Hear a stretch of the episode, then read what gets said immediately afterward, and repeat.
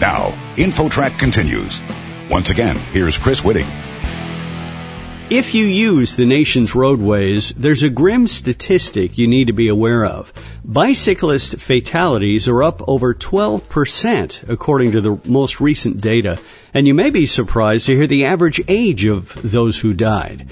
Joining us to talk about this is traffic safety expert Pam Fischer, who authored a report on this topic. Pam, when we hear about somebody getting killed in a bike accident, most assume we're talking about kids, but that's not the case at all here. Uh, what does the research show? Yeah, most people do assume it's children or teenagers, but what we found is that the average age of someone who is dying in a bicycle crash, the bicyclist, is 45 years of age, which many people go, wow, who knew? And that number has been going up since about the mid 1990s. That person tends to be male because we know that males tend to ride more than females. About three quarters of the riders out there are actually men, so they have a greater exposure, but the age certainly has gone up significantly significantly. That doesn't mean that children and teenagers aren't riding bicycles. They are. They represent you know, almost a, a little bit more than a third of who's riding, but they definitely are not seeing the kind of risk that we're seeing for adults. What are the causes for the accidents? Is there a pattern to this? What we're finding is that it's often that the driver doesn't see the bicyclist. The bicyclist, on the other hand, assumes that the driver sees them, and so by the time they recognize that they don't, it's kind of late to take action. So that's a very common cause of bicycling crashes. We also have issues with bicyclists riding on the wrong side of the road. They need to ride with traffic. There are issues with distraction where we know drivers have been distracted and struck and killed bicyclists. And there are also issues with visually seeing the bicyclists at night. We have a significant number of these crashes happening in the evening in hours after dark.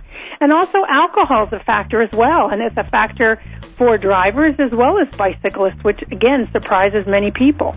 Where did most of these accidents happen? Do they happen on intersections? Do they happen on active roadways? Surprisingly, the vast majority of these fatal crashes did not happen at an intersection. They happened in other parts of the roadway. In some cases, they may have been on the shoulder of the road or even may have been on bike paths, those kinds of locations.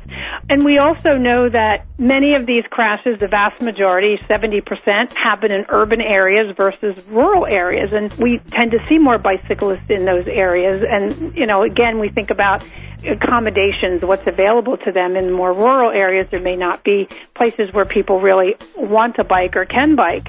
But again, the message is regardless of where you are riding, regardless of where you are driving, we all need to be looking out for each other and we need to share the road. Obviously, someone on a bike is at a huge disadvantage sharing the road with a multi-ton vehicle. Is there anything that you could suggest bicyclists do to improve their visibility?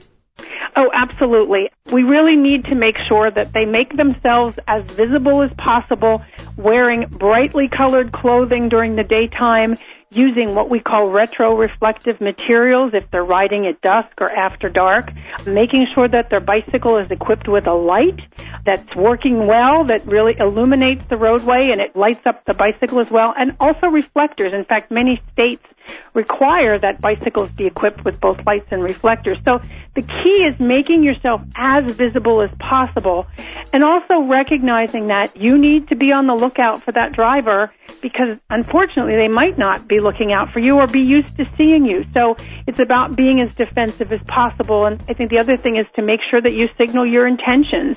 Many of us learned hand signals when we were young riders. We need to use those kinds of things to let drivers know what we're doing. So the more visible we can make ourselves, the better. Pam, what advice would you have for the drivers other than just to keep your eyes open? The first thing is to be very alert to your surroundings and recognize that there are going to be other modes of traffic on the road. You know, if you're driving through residential areas, if you're driving by parks and things like that, you need to really be alert for people using different modes of transportation. But I would also say that people are using their bicycles to commute as well. So you may not think that you're going to see them on, you know, busy multi-lane roads or even near highways and stuff, but that's not necessarily the case. For folks who are commuting, they're going to try to take the quickest route, the easiest route for them. So that means that we have to be alert to bicyclists on all different roadway types. We also need to slow our speeds down.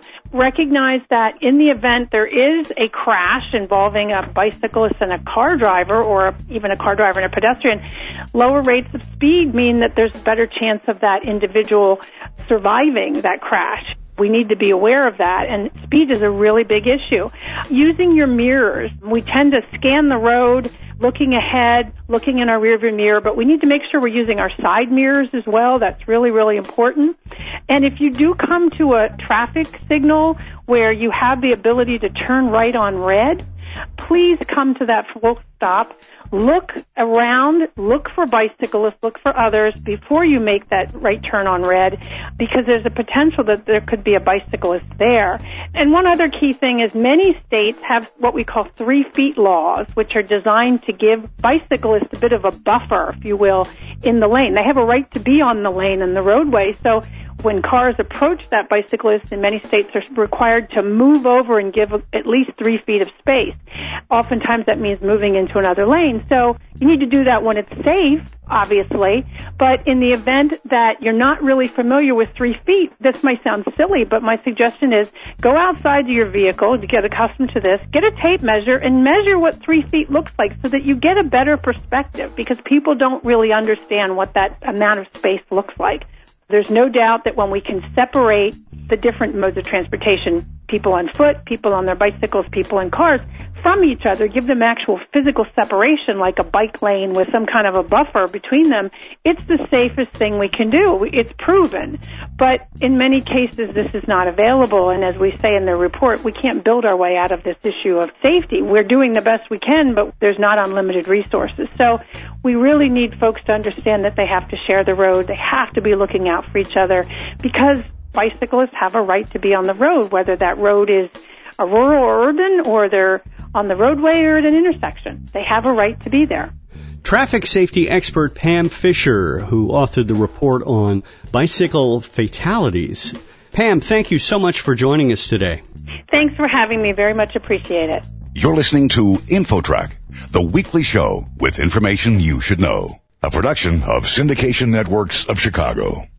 Want to be as talented as Mozart or Michael Jordan? Mozart, when you look closely at his story, it fits exactly with what the researchers say that you get great through a particular kind of activity. That's Geoff Colvin, one of the guests you'll hear on Success Journal. And Scott Adams, Dilbert cartoon creator, shares his view of affirmations. I had a, uh, a nutty friend who had this technique she called affirmations where you just write down what you want to accomplish and amazingly things coincidences start to happen and I thought well I'll try that and I tried it on a few things that were just amazingly unlikely and they all happened. Each week on Success Journal host Chris Whitting talks to thought-provoking people for ideas to improve your life, enhance your career, make you more money and inspire you. Guests include top experts, best-selling authors, renowned business leaders and more. Success Journal's easy to find. Just visit successjournal.com. That's successjournal.com.